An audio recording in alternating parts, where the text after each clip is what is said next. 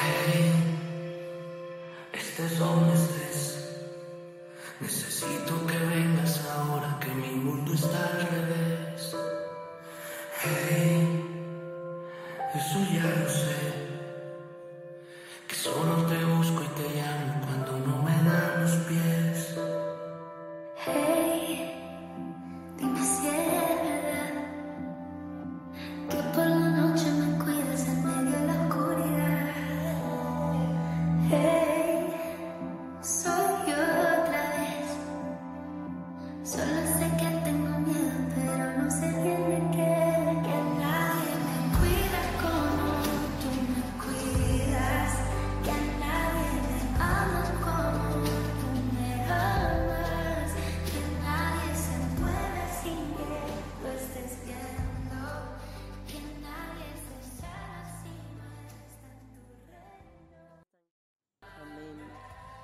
¿Cómo están, gente bonita? Quería empezar este podcast con esta canción porque siento que, aparte de que me encanta, es la canción que más eh, me lleva a este momento que voy a compartir con ustedes. Así que hoy quiero contarles una historia. Y explicarles también por qué creé este espacio y por qué se llama Reencontrarte. Mi nombre es Ashun Sueta, tengo 30 años, soy de Santa Cruz, Bolivia, y soy médico cirujano de profesión. Cuando estaba cursando mi último año de medicina, quedé embarazada de mi hermoso bebé Darito.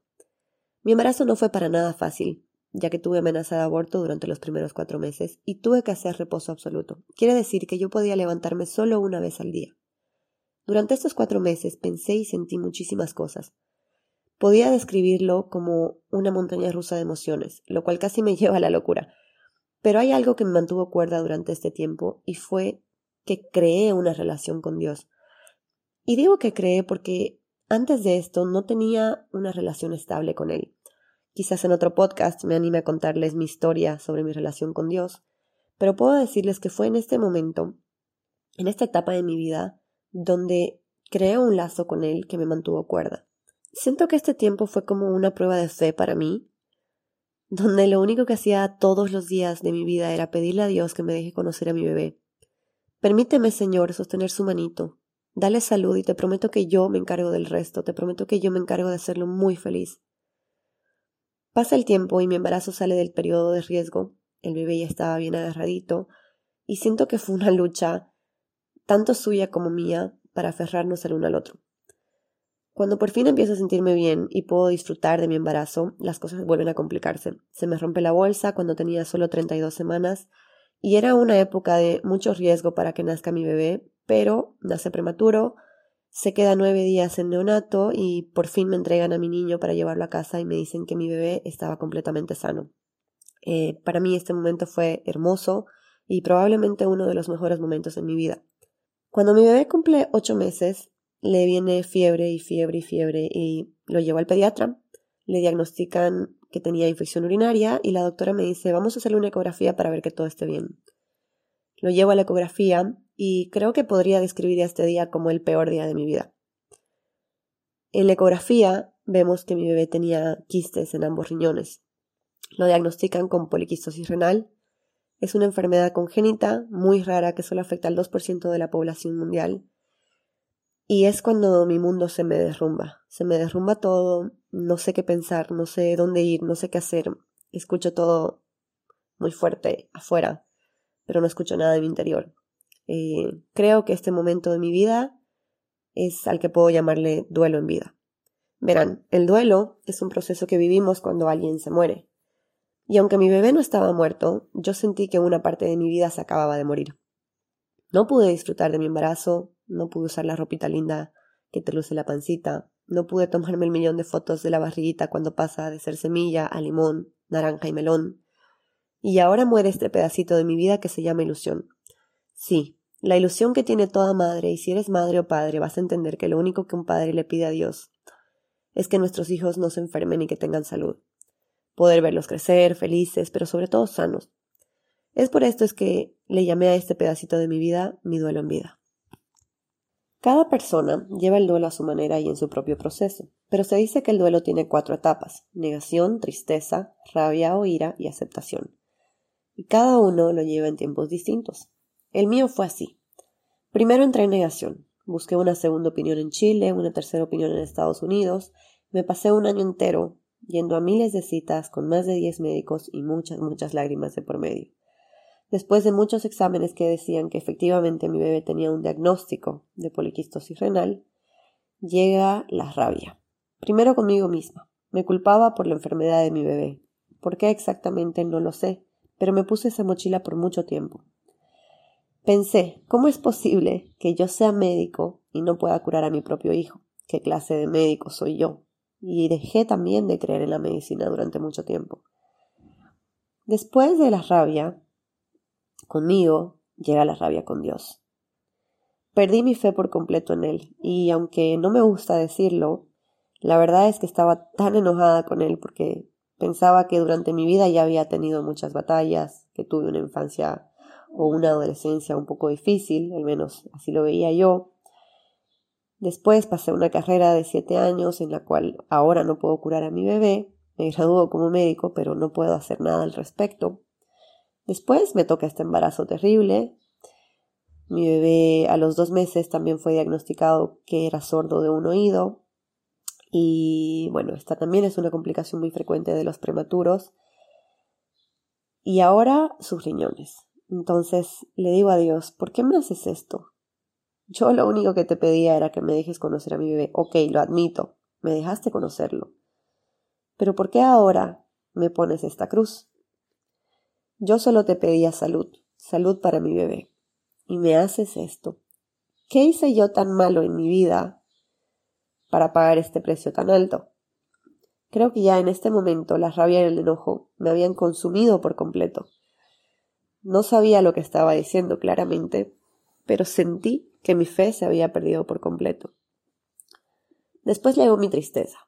La tristeza vino después de un año de haber estado lidiando con este diagnóstico, con el miedo, con las dudas, con la rabia. Y ahora ya no estaba enojada, ya no tenía miedo, era solo dolor.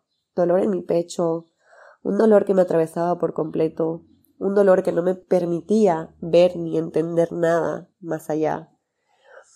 Y pasa que cada tres meses le hacen pruebas a mi bebé para ver cómo están sus riñones, para ver la función renal. Y cada tres meses yo sentía que se me desgarraba un poquito más el alma. Creo que en cada una de las pruebas hubiese querido poner ser yo en su lugar, poder poner mi bracito yo en, en vez de él, poder darle mis riñones, que sean los míos los que enfermen y no los suyos. Pero no se puede.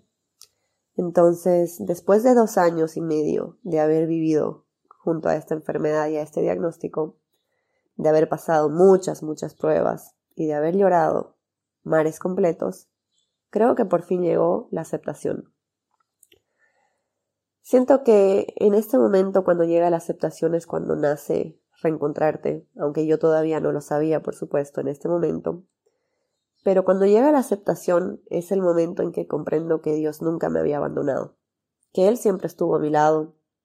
Y en este momento entiendo que si no hubiera estado Dios a mi lado, no hubiera podido con nada de esto, no hubiera podido pasar ninguna prueba, no hubiera podido llegar a donde estoy hoy.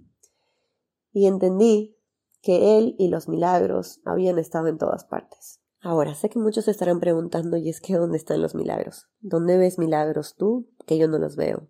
Durante mucho tiempo no los vi. Pero les cuento. Mi primer milagro es que haya logrado quedar embarazada y no lo haya perdido a pesar de haber tenido dos desprendimientos de placenta y de que yo tengo doble útero. Doble útero significa que, así como tengo dos mamas, yo tengo dos úteros y puedo embarazarme en ambos, pero también significa que tengo el doble de probabilidades de tener un aborto. Así que ese es mi primer milagro. El segundo milagro es que después de haber leído muchas, muchas, muchas páginas sobre esta enfermedad, porque créanme que me he leído todo sobre la poliquistosis renal, donde dicen que la mayoría de los casos que tienen poliquistosis renal, como la que él tiene, no llegan a nacer. Y mi bebé nació vivo. Si los niños llegan a nacer dice que mueren en el primer año de vida. Y aquí está mi segundo milagro porque mi bebé tiene cuatro años el día de hoy y para aquellos que lo conocen está más sano que todos juntos. Tercer milagro es que es una enfermedad que progresa. y va atacando cada vez más a sus riñones. Sin embargo, en el caso de mi niño, hasta el día de hoy hemos tenido buenos resultados. En los tres países donde han visto a mi bebé, me han dado un buen pronóstico de vida. Y sí, efectivamente sus, riñones pueden llegar a fallar en algún momento y necesita un trasplante. Pero creo que ese también es otro milagro porque hoy en día tenemos trasplantes de riñones a diario en todas partes del mundo y cada día se va mejorando más la salud para que esto sea un éxito. Nadie dice que es fácil, por supuesto, y estoy segura de que si en algún momento llego a necesitarlo, no va a ser un proceso fácil de llevar, pero doy gracias de que la medicina ha avanzado tanto, de que ya tengo esa oportunidad. Así que, después de contarles todo esto, este pedacito de mi vida que la verdad es que nunca lo había hablado con nadie, y me sorprende que sea aquí donde lo cuente, porque nunca he podido hablar de esto en voz alta, ni siquiera con mi familia. Quiero que sepan que Dios nunca, nunca nos abandona, y que no solo me da a mí estos milagros que les acabo de contar, sino que me los sigue dando a diario. Me los da a diario porque me permite despertar todos los días junto a mi bebé y verlo crecer. Cada día que Dios me permite sostener su mano, cambiarlo, abrazarlo, decirle que lo amo, para mí es un regalo. Y siento que este proceso que tuve que pasar fue para enseñarme lo valiosa que es la vida y lo frágil que es la misma. Dios está en todas las personas que nos rodean. En esta parte de mi vida puedo decir que está en mi madre, que limpió mis lágrimas durante todo mi proceso y lo sigue haciendo hasta el día de hoy.